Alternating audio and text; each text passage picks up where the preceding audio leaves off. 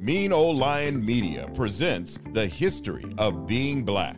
What up, though? Welcome to the History of Being Black podcast. I am your host, as usual, J Hall, and I'm joined today by a guy that I'm pretty sure I anticipating is going to be an unpredictable riot.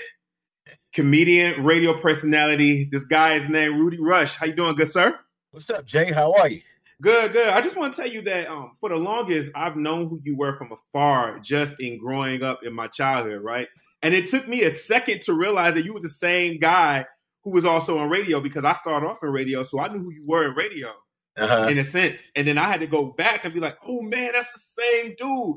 But you know, we had the same hairline transplant. So, I, so it, it just, you know, it just like, oh, that's the guy. You know what I'm saying? Like that's yeah. the guy. Now he's telling everybody how old I am. He's like, when I was young coming up, and then I knew you from there. No, we I've been around far. for a while. I, I, yeah, listen, I've been around for a while, dog. Yeah, yeah, yeah. But you know, you've been around because you started young. Yes, you know, I did. That's that's that's that's the truth of it. You know, a lot of times people who start young. I think about people like you, LL Cool J, even Bow Wow, and that where you guys started so young that people think you're actually older than what you are, and you're not at all. No, really, no, no. I'm still I'm still one of the youngest comics in the in the circle of comics, with the exception of Kevin Hart being maybe five years younger than me, and that can tell you to some degree how young I am in, in respects to what people think a young comedian is. So it's funny. Yeah, yeah, yeah. You know, people like me, we, I, you know, I cheated because I was a, um, uh, uh, you know, I was a good for nothing when I was growing up. So I got into the game like late. So I can always, you know, when the when the reality is I ain't that far behind myself, but I got yeah. into the game, you know, so late by the time I found Jesus and Muhammad and everybody else. you know, when someone took a chance on me, you know, so it almost looked like I came in a little later, but the reality is the birth certificate ain't that ain't, ain't too much far. Okay, yeah, yeah. Like you said, the hair transplant. I was, look, I was, I was, I was sporting the baldy at thirty. I was like, hey, I, am done. I'm out the game. Hey, but you know, back then we didn't we didn't really look at it like you was doing it because you, it was like a it was the style that you did. You know what I mean? Nah, listen, Jay. I tried to hold on. I had the black. Oh, you was one of them. I had the Beijing. I said, "Yo, baby, don't touch my head." Not the original. See, you probably had the original um Beijing when when when they could do that. not not they cheating now. They cheating yeah, they now. cheating now. But I had the spray, and it, and if you didn't touch the spray, which I never really let people touch my head because I was, I mean, even to this day, as a bald head gentleman, I do I do not like my head being touched unless my daughter smack me in the head or Yo. something like that. But other than that, but it was funny. It was almost like a magnet. People would touch my head like you did just a great job. Like, look at your hand to be black. I said, I got to yo, yo. Can we, we we gonna have to do a separate show on just about you know how bald head men are just mishandled. Everyone feels like they want to touch the globe, and I I don't understand it. Besides my niece, I don't know what everyone else is doing. You yeah, know what I'm saying? Yeah, like what yeah. what do you what make you want to go touch another man's head just off the strength? I don't understand what this yeah. world has come to. Yeah, it's just it's just not my thing. But you know, it's, it's good to have you on here. You know, how how you been just as a person? Because I just want to ask that because ever since 2020, every other year to me has felt like a sequel. So I you, genuinely ask uh, people like, how are you? You know, it's funny. That's an interesting question, and and I've never been asked that question. That's a very good question, Jay, and I think you should keep that in your repertoire because sometimes you don't really think of what people are going through because sometimes it seems, you know, I post on Instagram, everything looks fantastic. You could even ask the people with court, the uh, child support court, they think I'm doing fantastic. You know what I'm saying? They think I'm living La Vida Loca. You know what I mean? They, they got all different screenshots. I'm like, listen, and one hand, I, yeah, on one hand, I'm upset, but the other hand, I'm like, it's working because this is the idea I want everybody to know I'm back out here.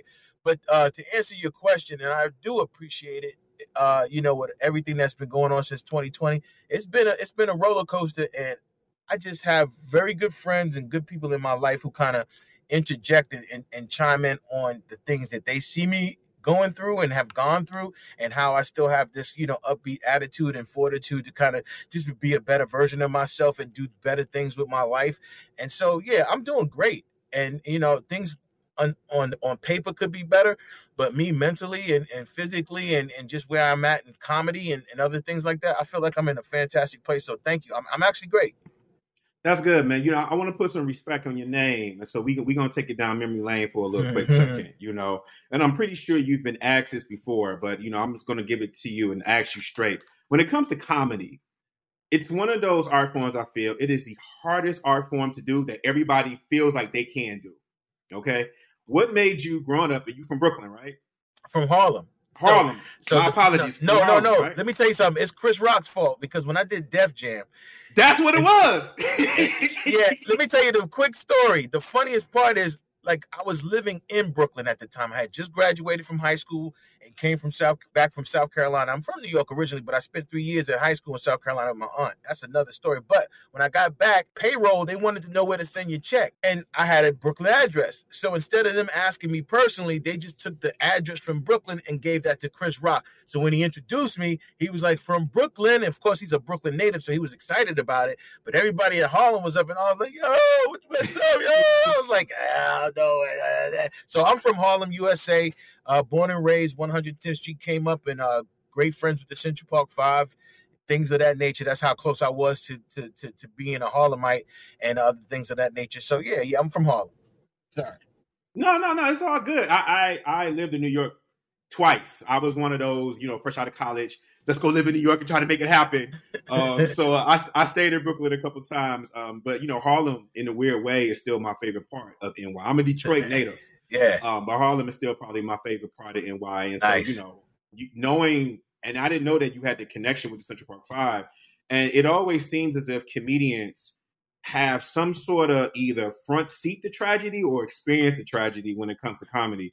Would you mm. say that was one of your tickets of what what made you interested in this kind of genre?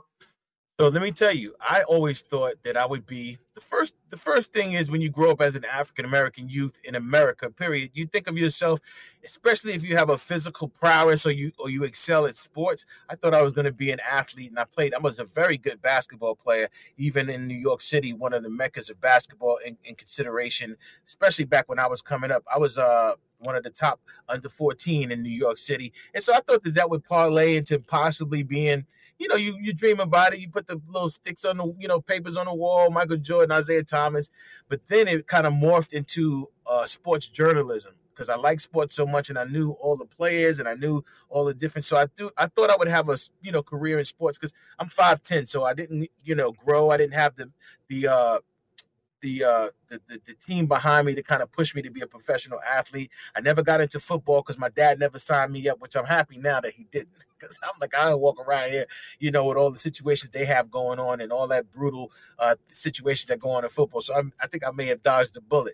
But as far as comedy, I was working in a law firm in New York City, and a Jewish young lady who worked there, she was really big on entertainment, and she actually was the one who was like, "You need to go on this audition." It was for Living Color, and you had to uh, you know have different characters and i got called back like three or four times which made me say hey this may be i may be funny. And one guy on the job uh, an older gentleman named reg who's a good friend of mine reggie simmons he was like i'm gonna sign you up for the club. And then the great it was a great night and we just moved forward from there and i hadn't stopped and i was like 18 19 and i haven't stopped since. What was the name of the club?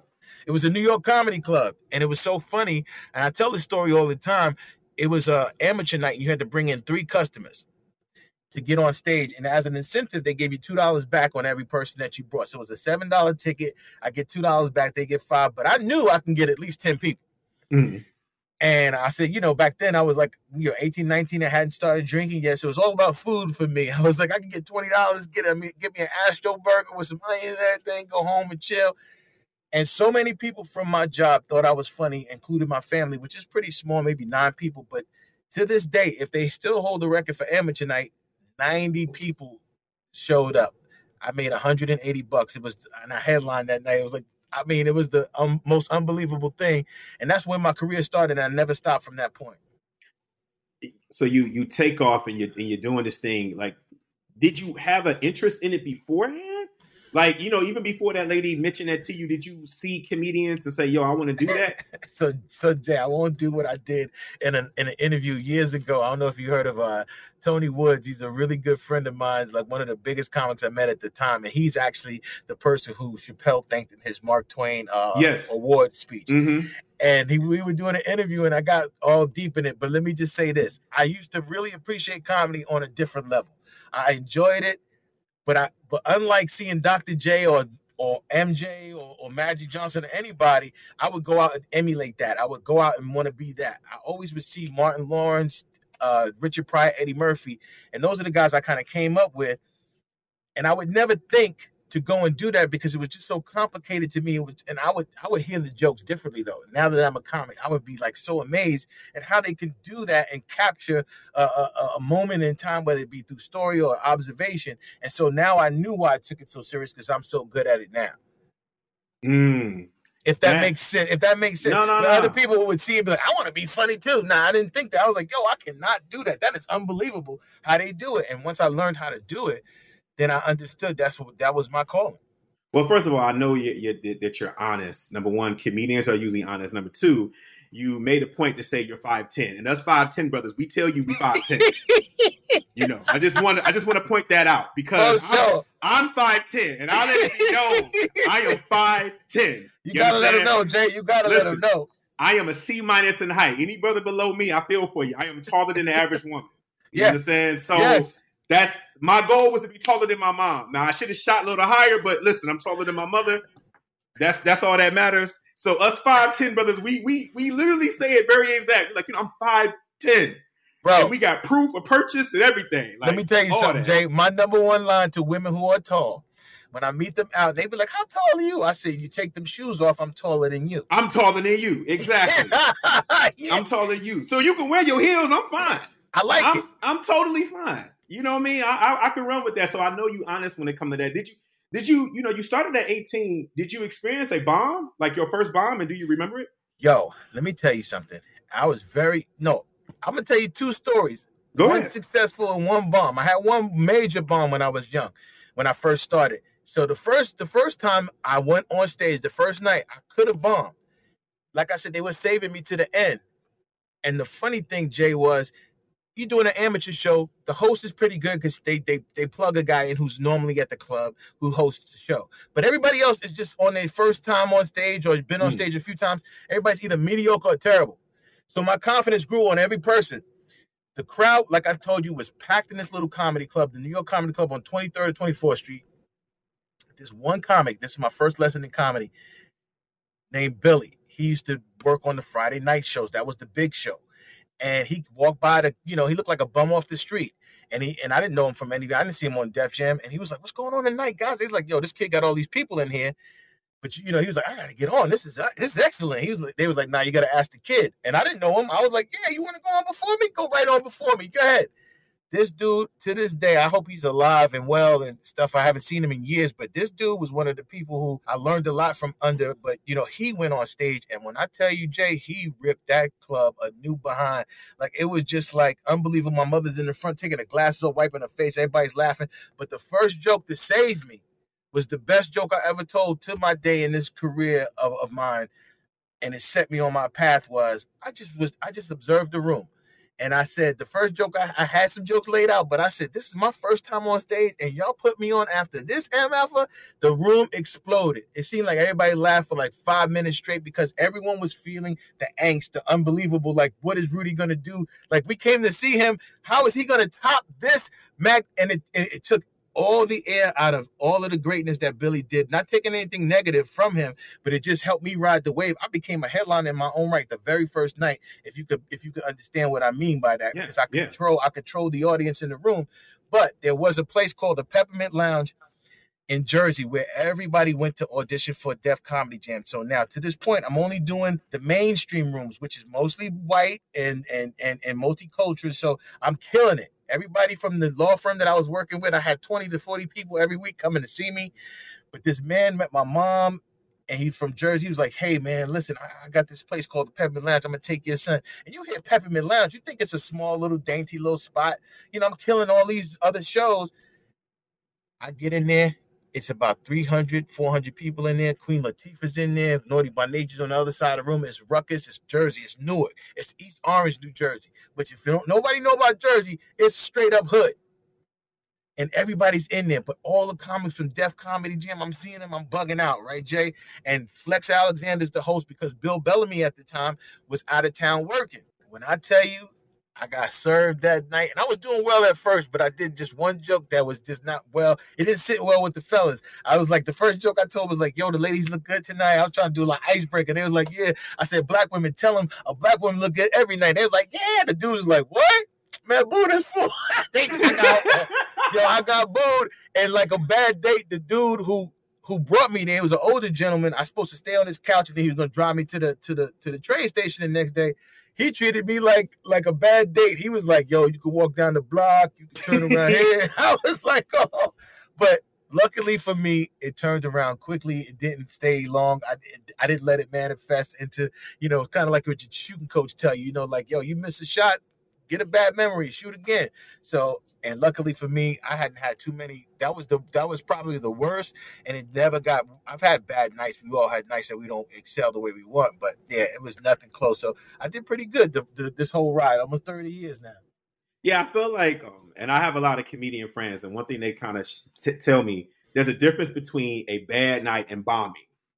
Absolutely. Can you? I, so can you I've only bombed. I've only bombed twice. yeah, can you expound on that for a second? The difference between a bad night and bombing. Absolutely. Bombing is when nothing works. You know, a bad night is when everything doesn't work the way you, it works, but it doesn't work to the effectiveness that you're accustomed to. So it's almost like, you know, being in a relationship with your lady or, or, or just meeting a girl for the first time. And maybe you're taking that step, you know, you know, you, you're rounding home base and, you know, you usually close the deal. But, you know, your performance is just a little off to the point where you're like, I hope I get another chance because like comedy, it was just like the jokes. No one booed you. No one said anything disrespectful or whatever, but you could just feel the energy of the crowd. They're like, all right, we, we're going to tolerate you. Let's get on to the Mm. next one. And then you see other people go on stage and really rock the mic. And that's when you say, okay, I had a bad night tonight. So that's the difference. Uh, bombing is when when the crowd participates in you exiting the stage. Oh, When they, oh. yeah, when they're like, "Yo, get your man, yo, it's over, yo, you, why you still talking?" Like when you start doing that, you bomb. Yeah, I feel like sometimes a bad night can happen when the audience is anticipating someone else. Like if they came to see Dave Chappelle and their attitude is fixated on Dave Chappelle, it's almost like nobody who goes up there is going to be enough of them, Exactly. you know, at, at all. And that's not something that. And what I see in that is the professionalism in that, and it's only because you know I've I talked on stage. I'm not a comedian, but I've talked on stage. I've introduced people, so I understand what you was talking about about the reading the crowd part. Mm. And there's been times where I admire a comedian's professionalism within that because they don't stay too long on it. They, like you said, um, someone told me, a mentor told me, always believe in Kim, K I M, keep it moving. Yeah. You know, and they and they keep it moving in that because they're just so focused on the main act, and there's nothing you can do about it. It seems like there's nothing you can do about it. Nothing, nothing. So there's times that I perform with like you know early in, or, like I said early on with some rap groups and like you've been in like them little places where there's no seat you in a little little dive bar in some kind of city and they just waiting for this rap act to come on and they're not trying to hear anything. I remember there was a place called Bentley's in New York. We used to party and they try to do comedy in there. It's 12 o'clock. They like, all right, y'all, stop bumping and grinding. We got some comedy. I'm like, y'all. The worst you could do is get a dude off of a chick, like he's got his momentum, he's about to set his night up, and now you want to hear some funny dude. So it was it was some tough times back then, but it made it gave us the fortitude to be some of the great comics that you see today were in that same room with me. And so yeah, so it was it was it was a part of the culture. So you're doing your thing, and you also mentioned that you were still working at this law firm. But when did you hit your your stride and, and know that this was for you? Like when did you go full time into this? Yo, so I worked. I was there a year and a half. I got the job right at 18, right out of high school, and I was working, like I said, at the law firm, and I had gotten a couple of promotions. But then I had started doing. uh a, after a year and a half, I would, you know, I started doing comedy, and another year and a half, you know, going to the clubs and working in between. I got an opportunity to go on the road and you know do a comedy tour. Now the funny thing is so much support from the from the uh, firm where the uh, general manager of the firm she was her she was known as a stickler like a really tough person to get along with or or allow people to do things. And i went to her and i was like and i remember her name Megal is her name. And she she walked around she had this demeanor like nowadays you know with all the pre- pronouns and everything she could have been whatever because she was she was kind of tough she was rough, you know like you didn't know what she was. And so I didn't know how much she appreciated and liked what I did, not only in my personal life, but how it kind of like reflected on not only the agency where I got my job, but even in, in in as a morale booster around the office. So she she understood. I don't even know she ever came to one of my shows, but when I went to her, I was like, "Hey, I want to take this tour, but I don't want to quit. I like it here." it allows me, you know, to do this and that. And she was like, I, I totally uh, give you a, the pass to go. But I was working in the purchasing department with another gentleman. His name is A. And, you know, at the time, you know, you're young. So at, at first I was feeling salty because Pierre was like, he was Haitian descent. He's like, no, you have to, you have to uh, uh, resign. And if the job is available when you come back, you can apply then. And I, and I took it as a slight, like he was hating on me. But in, in, in hindsight, he really was doing me a favor because the person I am, I'm not coming back. I knew that was it. So I took that leap of faith and I went on this thing called the Creative Tour, which all the Def Jam comics were on. And, and I was a feature for talent who was uh, doing a, a, lot of stuff in movies and things of that nature. And I took the leap. It wasn't a lot of money, but it was enough to kind of start my career. And then the, the, the show got cut I mean, the tour got cut in between because Talent got a, a movie deal. To show you where I was at, Jay, I didn't even have my license at the time. So I couldn't drive myself. I was doing well, and they wanted me to continue to tour by myself and they would get another headliner. But I just couldn't do it because I couldn't drive to all the other cities because I didn't have a license or credit card to rent a car, none of that. So I came back with half the money. But I had my my my fortitude to say I'm just gonna keep doing this, and I did do well. I, I worked out really well. I was on Def Jam the following year. I did like two, three TV shows, and then I, at the age of 23, I was uh, doing warm ups for Steve Harvey at the the Apollo. So I was on my way. How's your family support at this time? Are they understanding? Because you know, creatives we don't have the best track record when it comes to families um, support. You know, it's like I, like for example, I'm from Detroit. It's a blue collar town your choices are you work at the plant or you work the block. All right. Mm. And they and, and they accept those before they accept you saying, Hey, I'm going to go be a writer. I'm going to be a, be a comedian. so what what was your family support during this moment of your of your come up? So I'll put it to you this way. Honestly, and I love my family. I just think like like like me knowing celebrities, I see them differently. I don't see Kevin Hart as this big worldwide celebrity. I mean, I respect it. Him, Bill Burr, Jo Koy, because I knew everyone in their infancy, like when we were all just kind of struggling. So I don't see them like that. So I kind of give my family a break where you saw me as a kid. You saw me coming up. We shared rooms together. You know what I'm saying? Like things of that nature. So it was just like, it was just hard because my parents were not the type to gush over your accomplishments. Uh, like you know, my father and my mother they split when I was young, but I but I knew them both, of course, my father and stuff like that. So he would say things like this: "I don't know how you deal with all those people." Instead of saying like, "Yo, that's great that how you go out there and you do these great things," and man, I don't, you know, it was more like, "Yo, I don't get it, man. Like, like I don't like people." You know what I'm saying? Like, so it was more like he wasn't being negative in the sense he was trying to tear down what I was doing, but it wasn't positive. You know, it made me think about it. And then my mother, on the other hand, like, you know, it was just never words of affirmation. Everybody was, you know, consumed about what was going on. You're taking care of five kids, and, and yeah, this one is doing well. And, you know, I got some favoritism. I don't think because of that, in conjunction with my personality, I probably would have been somewhat the favorite or at least got along with her, even if I weren't doing what I'm doing now but it just was never like, hey, this is unbelievable what you're doing, and we appreciate. I just never got that. And from my brothers and sisters, it was almost like, oh, you only getting treated like that because you're doing this, or you only like.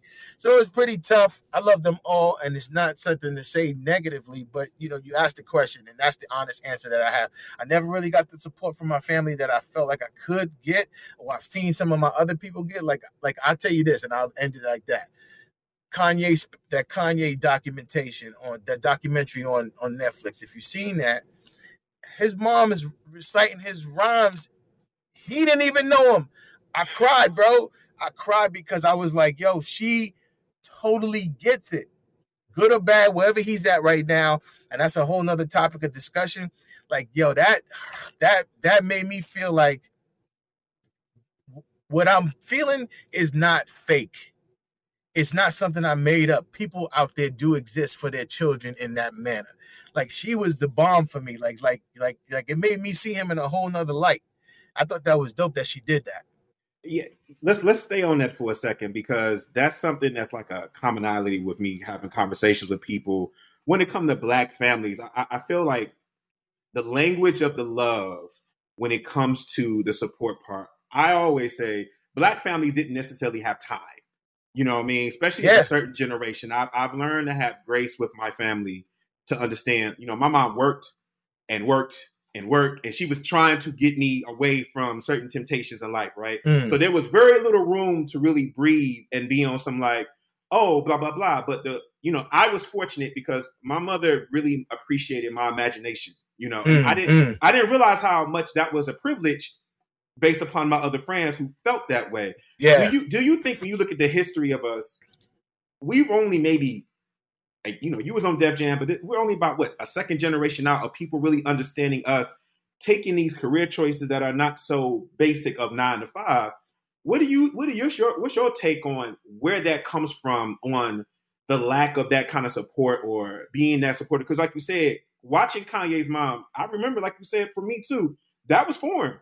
You know what I mean? Like that was Yeah. My, my my mother didn't block it, but she wasn't reciting no you know what I mean? She wasn't gonna go that far to like recite. She was just more like, you know, enjoy your life. But Uh-huh. what do you, what do you think that take is when it comes to the black family? in that? I don't know. Like my family would be more instead of reciting reciting a, a a joke that they thought was funny, they would be like, "When are you going to come up with some new jokes?" Like things like that would be different. And I just think it comes from you know like they're they're growing up and their their lack of love that was given to them and the, somewhat of the abuse and the times that they were going through mentally, physically, and their relationships with their parents, you know, and not growing up. We're the first generation that really took the mantle of I'm gonna break these generational curses. I'm gonna break the cycle. You know, our parents wasn't thinking about why their parents were the way they were. They just thought that's the way th- things are.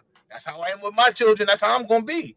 Well, me, I was like, I'm never gonna beat my kids like this. I'm never gonna, you know, uh, uh, talk to my daughters in the fashion that my my mother talked to my sister or to me. And so that's where the change kind of came in. And then to find out later in life, and just just recently, Jay, learning how I can heal the younger person in me that was was done in in this fashion and things and the love and the, all the admiration and and and and and and the confidence that I lacked, I'm giving it to myself now. I'm parenting myself, or, or at least giving myself that platform where I can believe in something from me. I know it's real. I don't have to get it from somebody else, and I give it to my children as well. Yeah, that's that's that's an interesting thing in that because you're right. I don't even know if the word generational and curses existed in the '90s, Nope. right? Or or the words um, emotional and intelligence. Right? and, and it's so crazy because watching Sesame Street, they used to combine words all the time. They never combine those. You know, they never combine those. You know, you you mentioned it a few times, but can you expound on the importance of what the Def Jam comedy era was and why it, that was so important to be on? Yo, I almost can't put into words what it meant to be a Def Jam comedian. The only way I can describe it in its totality, possibly, is when if you saw the Netflix 25 special, 25 years, Def Jam celebrating the 25 years. Jay, this is me coming into myself, saying to myself, trying to convince myself, and I'm still not there. I haven't gotten any therapy yet to kind of like, you know, the pandemic hadn't hit yet. It's 2014, I believe it is. And when I went out to LA and I got the invitation, and I wasn't gonna go. I was like, I ain't going to that. They ain't gonna be corny. It's gonna be boring. They ain't gonna really recognize that, you know, what I've done or whatever, you know, because you just feel things about yourself. And it was personal, so it had nothing to do with the industry. It was just some place that I had myself and, and how I saw myself within the, the confines of, of, of comedy. And so I said, yo, Rue, I had a conversation, one of the best conversations I had with myself. I said, go. They they providing the hotel, they providing the airfare and all this other stuff. Go see some of the people you haven't seen in a while. Maybe you could recharge. Maybe you could find something in yourself that you know, like you know, that you're lacking right now. And I went out there, and just to give you some, you know, just just an idea. You at the Beverly Hilton where they do major award shows and things of that nature. So it's highbrow. It's, everything is top notch. I get there, the hotel room is great. I got car service. But then when I go to the room, they have a packet for me. And when I get into the ballroom, there's tiers. There's a there's a first tier, there's a second tier, and there's a third tier inside the ballroom. I'm in the first tier behind the second and third table. I got Diddy and his contingency on, on my right hand side. I got Katt Williams and, and a few other comics of notoriety. And it's me sitting with Earthquake and and and uh, my man uh, Bruce Bruce. In front of us is Russell Simmons, Stan Lathan, and and and and, and the heads of state of, of Def Jam. And then you get DL Hughley and my man Dave Chappelle go on stage. And as they're doing the best part of the show, which I'm sitting there at the table right there, like they usually cut things like that out. But that was the best part of the show because the show was moving kind of, kind of, kind of meagerly, kind of boring. But when they had the teleprompter mishap, it turned into some magic, which they kept. But part of that magic was they started shouting people out, and that was a it was a million people in there. When I tell you, there was a million people in there. But for me, out of the five people they shouted out, Dave Chappelle was like, "Oh man, Rudy Rush," and that just resonated and just the feeling of all of that stuff it was just an unbelievable thing. And being that was the most proud i was being outside of getting that $13000 check for the for the uh for the tv for the series when it came out on dvd that was a nice check because i was on because i was on the chris rock show which pushed me up to the to like the second volume or something like that. But other than that i didn't go to college. I didn't you know join a frat or anything. I felt like I was a part of something for the first time. I mean, being a comic is cool, but being a Def Jam comic during the Def Jam era, you can't take that away from me. I represent it and I'm here. So that was that that was basically Def Jam for me in a nutshell. It was the best thing in the world. Now, which one came first? Um, you going on Def Jam or being the youngest host of Showtime at the Apollo? Because before Def Jam, see, I grew up with no cable. So Showtime at the Apollo was my Def Jam, right? I had to hear the Def Jam jokes when I came to school. what, which one came first for you, and which one would you say was more significant? Okay, so so the first thing was Def Jam. So Def Jam, I did surprisingly. You know, people talk about, you know, like, you know, I laugh when they talk about LeBron James, which is clearly he was a phenom. You know what I mean?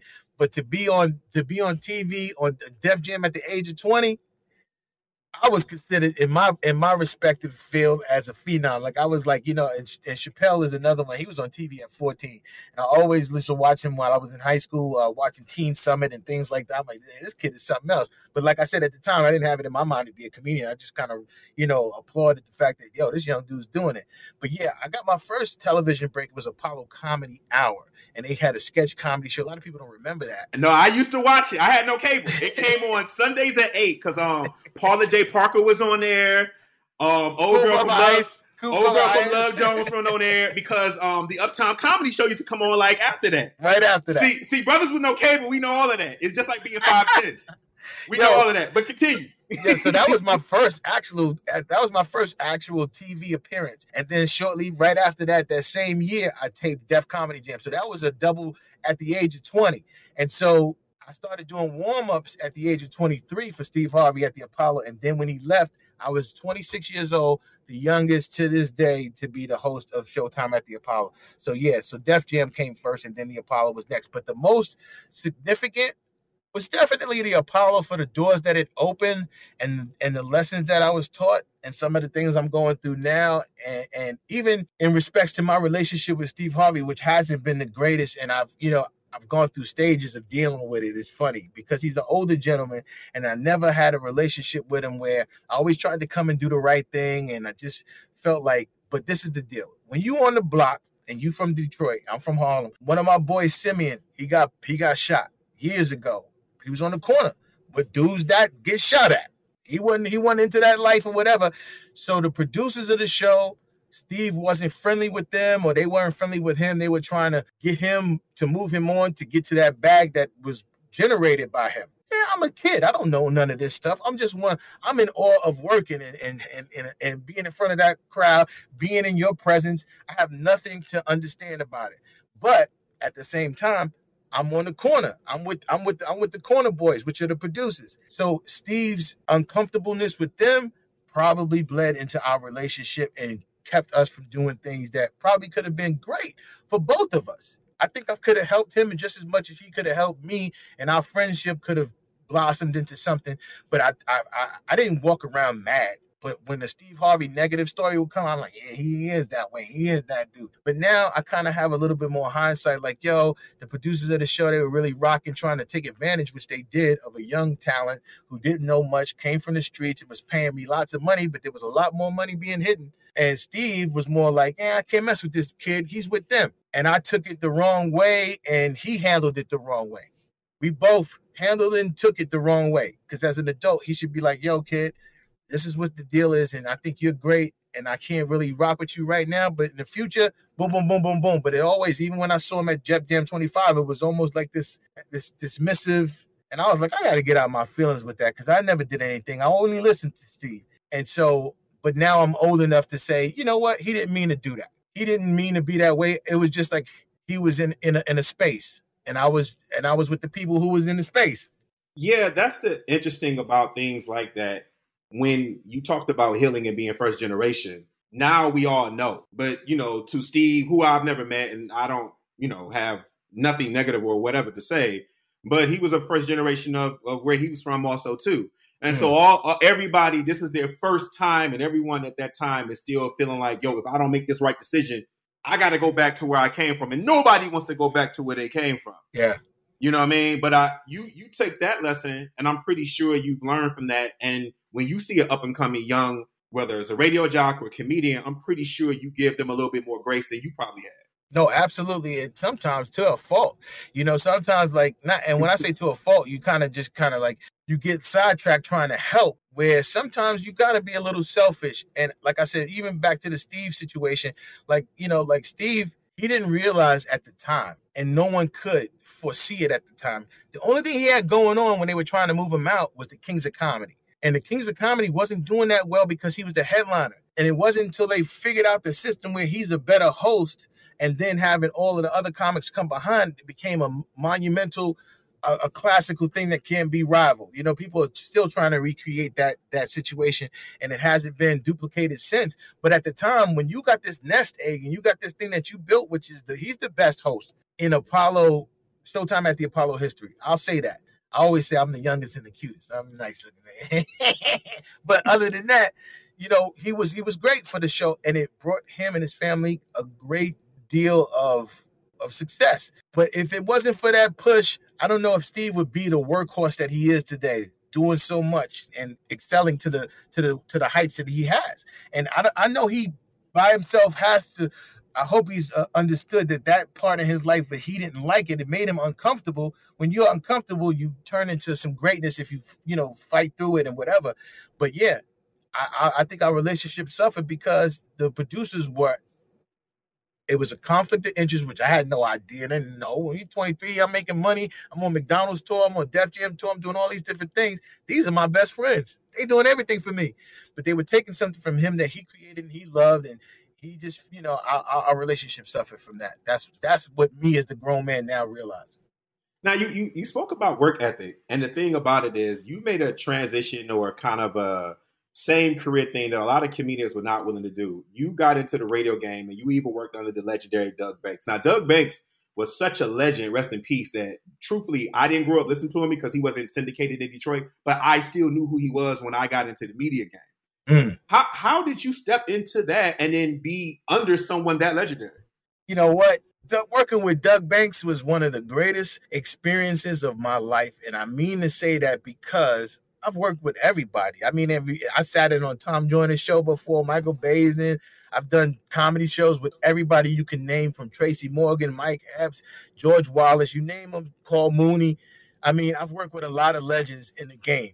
But working for Doug was great because the things that I didn't get as a kid, and even though, you know, 30 years old, now that I'm older, I was a kid at 30 and and and I was a fan of Doug prior to that because they would always come to the Apollo to do uh, a broadcast when he was on in New York City, and I would always miss it because I was on the road with the Apollo Kids tour, and I always wanted to meet Doug, and I finally met him at this thing called Real Men Cook, and we hit it off, and it was cool, and I was doing some radio, but then Rickey Smiley was on Doug's show, and he was leaving, and they were trying to replace him, and I actually got replaced. I replaced uh, Rickey on the show, and and a lot of people don't know this, and I don't know if I'll put it out there now, but I got an offer They got taken off in New York City. And Vinnie Brown, who I used to always bump heads with, and I was very surprised because Wendy Williams used to be under WBLS, and we used to all do these Christmas functions and stuff. And Vinnie and I would bump heads all the time. Because listen, I was young, but I wasn't going for that. Like I wasn't, I wasn't, I wasn't disrespectful, but I was like, yeah, yeah, I don't work for you. And but he offered me and my agency uh, a, a very, very lucrative check to replace Doug in New York City. And at the same time, Doug and his team at ABC, they were based out of Dallas, they were offering me a chance to work with them. Less money, but I felt like it was like, man, I'm working with the legend. I'm working with a guy who I really admire. DeDe's on the show as well as co-host. I know them. I know the show. I've been on there and I can learn. And as a comedian, I could be syndicated.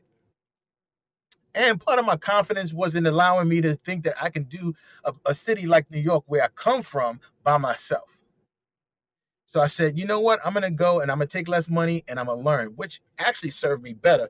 But at the same time, so working with him was great. He gave me the affirmation that I needed from my parents. When he did interviews, he was like, Rudy gets it. Rudy's one of the greatest comedians that I've seen do radio. Like everything that I needed, the confidence that I needed to, to, to hear, to say, yeah, you're doing the right thing, he gave it to me. So he's very missed, and it was great to work with him. Actually, the best thing I ever decided to do in my career in my life in, in all your years in comedy, because even though you do radio, comedy is still there. Even talking to you, you know, I can tell the comedy will always be there. You could probably be at home and your comedy is always there. I, I can imagine you disciplining your, your children and you please still say something funny and they don't want to laugh because they know they're getting disciplined.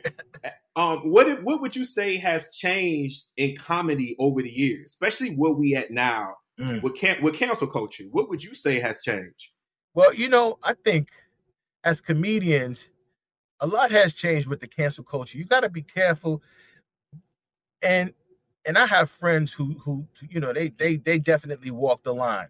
And I think we all can because there's been times where I've been questioned about something that I've said, and I'm like, I'm not, I'm the least most aggressive guy when it comes to politics or or gender or sexuality or whatever. But my my, my comedy does cross some of those lines at one time or another. So I think you just gotta like conform to what's going on. I mean, just think about it like this: we grew up in an era where Ricky and Lucy slept in separate beds, and now you're seeing people booty cheeks and all kinds of stuff on regular ABC and NBC TV. Like the times have changed dramatically. Now, we ain't complaining about that. Well, there's certain things. There's a lot more people involved. There's a lot more. Think about all of the television stations that they have now. I can't even tell you how many streaming services and TV programs. This is like over a thousand. Almost makes you feel terrible if you're an actor and you ain't got no work. Why you ain't got no work? And there's a million different stations out here pro- providing content. But the thing is, it's so many more people that are available to see what you're doing and, and hearing you. Where before it was a little bit, it was more, you had to be in a comedy culture. You had to be a comedian lover to hear comedy. And if you were a comedy lover, which there still are people that still 40% or more of the crowd is comedy lovers. So they understand the dark humor. They understand the the the, the slight where everyone else is like now it's it's it's it's popular to do, but I didn't know I was gonna come here and and and my father who's dealing with Alzheimer and dementia now, and they didn't triggered me into feeling like I got to complain. So that's that's the world we live in. We got to be careful. We get paid more money to be comics now, so there's more responsibility. I know that's terrible, and comics ain't gonna necessarily agree with me, but it's part of it. You know what I mean? So it's just like working in in in the, in professional sports arena. Like you get paid a lot of money, well, you got to show up to the kids Christmas function. You know, like there's certain things that you probably wouldn't do that you have to kind of be careful in doing. So I still commend the comics who push forward, like Chappelle and, and Burr and things like that, and they push their agenda because we do need a voice that that can handle the weight of the culture trying to cancel it because it helps me to have a better show because they'll be less likely to come after someone for me for saying something small. You know, you can't be canceling everybody. Yeah, so my theory is that when we started, especially in our generation, when they started cutting a lot of art in school, like the just the teach just the teaching of art, like the teaching of art. It feels like to me that a lot of people don't understand the actual what art is and mm. what it's supposed to be. They have this under they they think like art is supposed to just make you happy all the time. Mm. And even certain comedians who want to remain stubborn is almost like they they don't necessarily understand, especially when you see these Instagram comedians that are coming up in that, mm. right? What is your take when you see the new Instagram comedians coming up in the game, and they didn't necessarily go through the roads that you went through, the dude mm. that you went through, and to what you just mentioned, the bag is bigger, they get a lot more money, and the popularity is there, and it almost seems like they don't get the cancel culture criticism that the School of Hard Knocks comedian that you are get. What is your take on that? So my take is a lot different than most comics uh, a lot of comics are coming around to my my my train of thought to a degree. I actually love them. I actually like commend them for doing a lot of things that you know you got to change. Before it was Def Jam, there was a group of comics that were going out and they were just living off the land. It was like the, the you know think about this.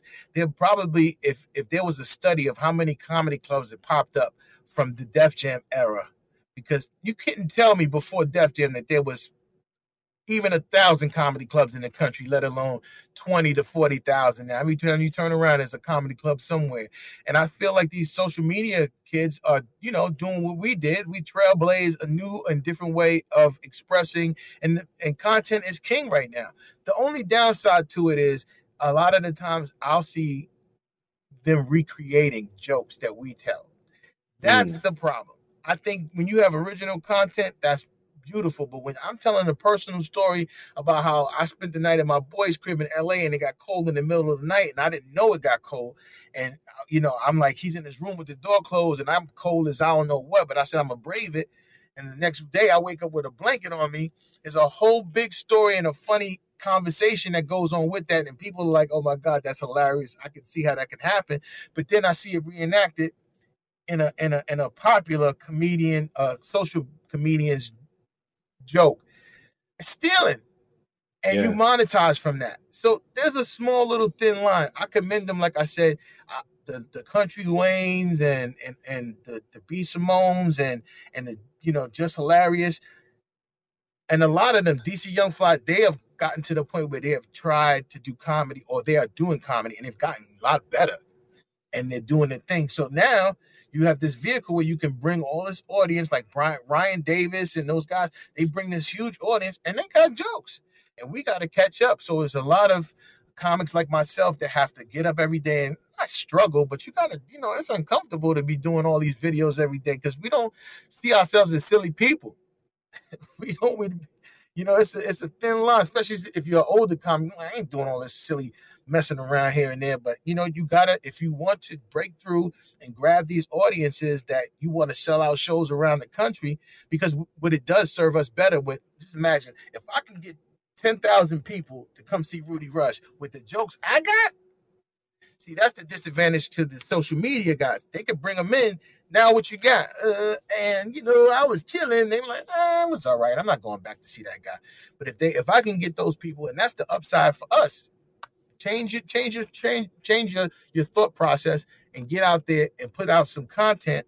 Work work for yourself a little bit and get those people to come to you. And then when they see you funny, now the next time you come, they definitely come in with 10 more people. And then you start building from there. So, you know, to answer your question, I know I go around the, the neighborhood 50 million times, but I think those kids are great. They're innovative. I think their editing skills should be used more in Hollywood and other, uh, you know, and a lot of them do take it and put it to work because I'm like, how can you put? Because there was a time when it was 15 seconds. I was like, you did a movie in 15 seconds. Like it was so, you know, greatly edited and stuff like that, and very talented people. And so, yeah, I'm with it. I'm, I'm, I'm with it. I'm, yeah, I'm, I, I'm with you on what you said, most definitely, because you know, as a writer, when I got in this game, still the times I remember my personal stories of being broke, and my mom was able to send me twenty dollars, and I bought my last bag of noodles, and I'm in I'm in my friend's apartment, and a roach jumped in the pot, and I had to make a decision, right? I had to make a decision, and if I share that story and I see someone else amplify that story, I'm going to take that personal, right? Because yeah, that was a real that was a real experience I had. I spent my last on these noodles and whoop, whoop. And I'm not even gonna tell you what decision I made. Just know it's a I know you story. ate. I know you ate. Look, I had roaches on my stuff. I'm like I'm still here. I'm still yeah. standing. I'm still strong, right? Yeah, so, yeah. You pray up to God, like God made dirt. Dirt don't hurt. It, it is what it is. So you know, I, I, I definitely get you on that. Okay, so before I get you out here, I gotta ask you your take on a few things. All right? uh-huh. we're gonna we're gonna do some speed takes, and I just gotta ask your perspective. And since I know you sharp, I know you're gonna get with it. All right. First up, your man, fellow comedian Nick Cannon. I think he's on his 12th kid. Yeah. what do you say to that? Because he's been all around the world lately. So I'm gonna say this. One thing is he's not he's been called a lot of things, but he hasn't been been called a bad father. And I feel like if you can afford to take care of that many children, which he can, and the mothers of his children can, at least on the Mariah side. So between the first couple out the gate, and how many sets of twins does he have? Woo! I think three. I, am not sure, but he so got. When you, So when you take that into consideration, he ain't really putting in the pumps that everybody think he is. You know what I'm saying? Like he really just like he got he got six kids from three different situations. Like he just he's just he's a twin maker. And so I feel like, and to his credit, one thing about men, and you're a man, and so am I, and we understand this.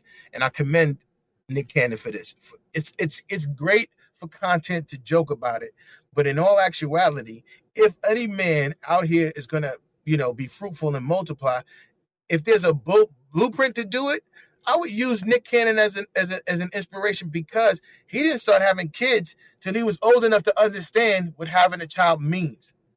He wasn't 20, he wasn't 19, he was in his 30s when he had his first set of kids with Mariah Carey. And now well into his 40s, he's mastered the art of it and now he wants to it's, and, and and just like females men can have baby fever too. I feel like i've had I got my two kids i have two children two girls and they're 10 years apart. I thought i would never have another child.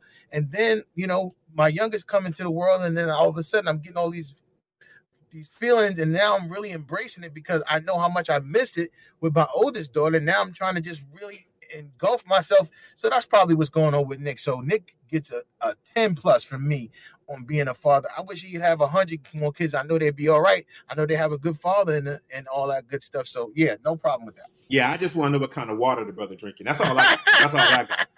Um, the next take, your guy Kanye, yeah. and I'm not going to say specifically because by the time we talk about one subject, he'll be at another. Totally. when you when you see Kanye, you think what? You know what?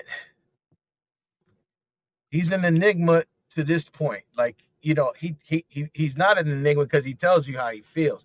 But at the same time, it's like, you know, a lot of people who are fighting for the the, the righteousness of of us and the, the melaninist people in the world, uh, uh African Americans or whatever. It's like, you know, I feel for him. And he's been reported to have mental issues, but sometimes those people are the smartest and most most brave and most intellectual people. And so there's something to be understood. I'll tell you this much, and I hate to jump off the Kanye, but like Mo'Nique, Mo'Nique had issues with people, and I feel like she was in her right to address it.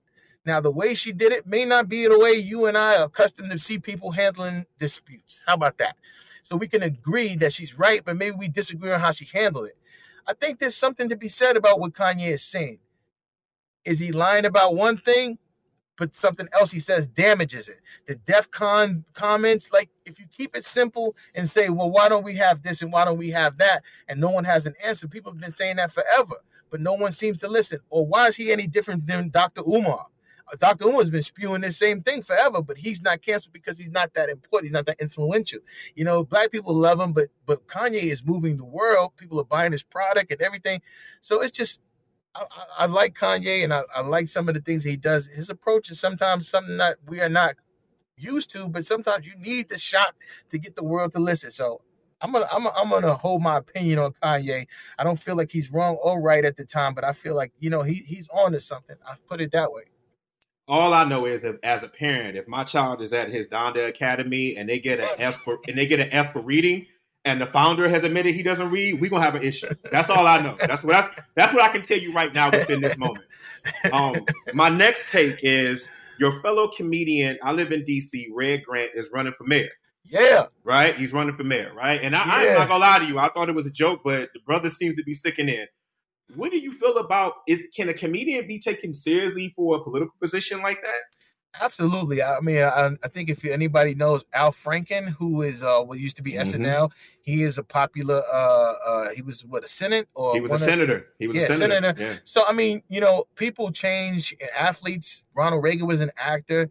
You know, there's so many people who come from different genres into into politics, and Grant does have have a special uh, uh, affection with people, and he's he's good with it. He has a cool demeanor, and he does have a love for his city of DC, and he definitely has a platform and a and a base within celebrity culture, which can actually help his city in doing things like he could probably call Snoop tomorrow to do a fundraiser for the neighborhood, or he can call Katt Williams or myself or anybody of that nature So I feel he's in a great position. Sometimes you grow up.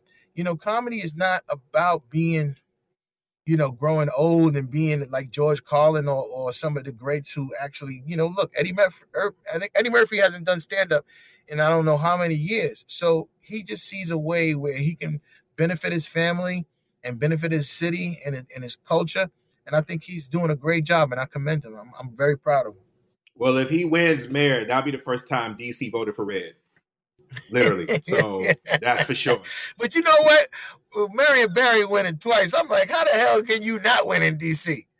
If you're gonna run for mayor anywhere in the world, you need to go to DC. So hey, but, listen. Yeah, I hope Barry wins. Hey, listen, that's what it is. Now I know this on this next one I gotta ask you, and you've been asked before, but when you saw the Will Smith and Chris Rock the slap as a comedian, you thought what? And what did you think then, and how you feel now? So I'm gonna tell you, every man and every woman, but men especially, honestly, you put yourself in the position of how you react to things. So me, I never give people in a in a in a argumentative state. I don't give them space. You don't get that much space. So so when he walked up and did what he did to Chris, and Chris had his hands behind his back more so than even defending himself, like yo, don't hit me. I thought it was staged. That was my first initial. Then when he said what he was saying, if you look at some of the people's reaction behind him, even their reaction wasn't so much of a shock, but he was going in with the cursing. So it was just weird, but I felt like it was staged initially. Now that it's kind of like taking a little life of its own and, and and it's been hashed out, it was just a sad situation. And you know, Bill Bellamy, who I tour with currently, said something. He's like, Chris Rock was slappable. I think it was somebody else making those comments, but there was a history behind it too. So I hope that you know those guys can come together. But me personally, ain't about me getting smacked because everybody can get smacked. It's about how you let people get close enough to smack you. That'll never happen to me if I can help it. You smack me, you snuck me. I ain't see it coming. You was like real friendly, and then you just compelled me. Because if you uh, come in in an angry state, because for Chris Rock, it wasn't staged. You know that he's not supposed to get out of seat. He he said the curse word. You know all. You know he didn't curse first, but he got up like, what you doing? Like, I would have been like, yo, what's wrong with you? Like, I would have been in a stance, you know, like, yo, stand right there. And I would have had security and given them at least another click or two where they could have came and did something. But yeah, that was that was unbelievable. Unbelievable. I, I just got two more. Now, talking about the fact of being a celebrity right now at this moment, this morning, I know you probably heard that one of the Migos takeoff was murdered right? Yo, lost lost his life, right? And so I don't want to get to the details because the details are still being out, but he's he is gone. So rest in peace to him. Do you feel a certain concern about the level of celebrity now versus when you were coming up in the game? Because it seems as if they, it almost can seem like they're more accessible. Like when you think about comedians that's been showing people going on stage and smacking them ever since mm. Will Smith did it, right? Mm-hmm. Mm-hmm. Do you feel like there should be more of an awareness that there is a threat when it comes to being a celebrity with the social media era? I think so because people feel more tied to or like you said, people can touch you. People can be, you have more access. So people should be on a swivel. But I think it's a little different in the hip hop game because the violent level is like, they, you know, we have to have a little scrap up. And it's not that many document, you know, like Dave had that situation and then uh, Steve Brown had a situation. But as far as the, the Migos kid and all these other rappers, there's something else going on there that needs to be addressed and investigated by us because there's some kind of culture that's existing now where it's popular, whether it's life insurance policies and somebody's benefiting from it, or it's something in the culture that says we need to we're projecting this we're killing each other mentality. But yeah, I feel for him and his, his his partners and his family and everything like that. But it's something deeper going on with the rap culture as opposed to as a comic. I don't feel any fear going into any venue, being on stage talking about anything, you know. But as a rapper, if I had a young person in my family or someone who I knew, and I know some young rappers, I feel for them because they live in a world that exists with just violence and, and, and threats and all kinds of stuff. That's real. That's real. And it's a sad thing that continuously hear every morning and, and, almost to the point I'm tired of putting RIP on my Twitter. You know, mm. I, I, really am. You know, it's just it's just it just becomes a sad. Now that I'm older, is like the rappers are younger. Like I'm yeah. understanding how young Tupac and Biggie was when I was a kid. Like I'm Man. understanding that because now I'm past that age and I'm looking back and I'm just my heart is just, you know, it it it it, it keeps getting this hit, and I just don't know how to describe it. My last take: What does Rudy Rush see in the future of comedy? What is it you're seeing that hmm. comedy is evolving to that you don't think no one else is seeing? You know, I honestly feel like there's going to be a new surge because right now if you think about all of the top comedians and in respect to even kevin hart you know kevin is not taking a step back from you know since covid has slowed down it, i think it slowed his momentum a little bit as far as just the you know seeing him everywhere but but he's he's really he's he's one of the few comics that really took the blow and are doing some still doing some great things. Like i seen him perform and his stand-up is even funnier than it was before the, the pandemic.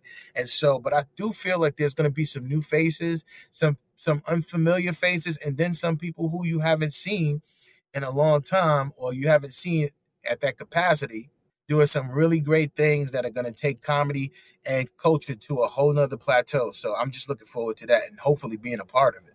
That's what's up. I, you know, sir, I feel like I can talk to you all day. Please know that this invitation is open for you anytime. So please, like, I'm, I'm I was going to wait to follow you after this conversation so you know who I am. So you know what I mean? Because yeah, having yeah. a ran, having a random guy in your DM, you might be like, wait, you know, yeah, yeah, I know, yeah. I know, I know, I'm good looking, but brother, you know. Hey, um, hey listen, all I ask, all I ask, because I do accept dudes sometimes who request it. Just have your shirt on, bro. right? Gotta, yeah, yo, no pictures of it. Yeah, no pictures of the neck. Yeah, if you got no shirt on, I will, I will block you almost damn near. Yo, I, I, accept. It's amazing when you see a request and all you can see is a brother's neck muscles. I'm like, hey man, can you at least lift the tank top just a little bit higher? That's that's all. You know, that's all. Yeah, you know, your yeah. your choice is your choice. You know, but um, no, nah, I really do appreciate it, and I, I, really want you to keep coming back because I think that comedians and those that, of your season as a veteran, we need to hear your voice a little bit more. So please know that if there's anything specifically you want to come on to, contact me, contact the producers, and please come back. This is a revolving door for you. Hey, thank we, you, bro. I really appreciate the invite, man. Thank you so much, man. This yeah. was fun, Jay. Yeah. No, it was. It was. Is there anything on the table for you that you want to get out there that we should know? Yeah, you know what? I got a bunch of projects, so I would just love everybody to follow me at Rudy Rush. You know, I'm at the level where you can subscribe to uh, my IG, and we got some great content coming. Uh, some some personal stuff and just some one on ones, or like you know, going live with some of my subscribers once a month. So you know, you got to find different ways to just kind of touch people in different ways. So I have that. Got a couple of TV projects coming to HGTV, hopefully, which is a uh, bathroom renovation show starring myself and also another one that's called Cookout Game, which is kind of fun. Uh, people enjoy that. It has a cooking element and celebrities playing and, and, being competitive and talking smack. So that's always fun. So I got that touring with Bill Bellamy right now, but about to go and transform that into doing some other tour dates on my own and start doing clubs around the country. So it's, it's, it's gonna be it's gonna be fun. It's gonna be interesting. So I'm just looking forward to that. And you can follow me at Rudy Rush on everything. Appreciate you, good sir. As usual, this has been another episode of the history of being black. I feel like my blackness has been elevated. You, sir, you feel like your blackness has been elevated? absolutely, dog. Absolutely. feel like it's been elevated. You know, you can always find us on all of the social media platforms. Make sure you check out our episode on Spotify, Apple, and all of that. You can also follow us on History Being Black on Instagram. I'm J Hall. You can follow me on all social media platforms at J Hall Society. As usual, be blessed for successful, and we will talk to you soon. The History of Being Black is hosted by J Hall, executive producer Ken Johnson. Find the History of Being Black podcast on Apple Podcasts, Stitcher, Spotify, iHeartRadio, Audacy, Amazon Music, or where you get your podcast. Find the History of Being Black podcast on IG at The History of Being Black. Follow the Mean O Line Media Podcast Network on IG at Mean O Line Media. Get the Mean O Line Media app in the App Store or on Google Play. The History of Being Black podcast is a Mean O Line Media production.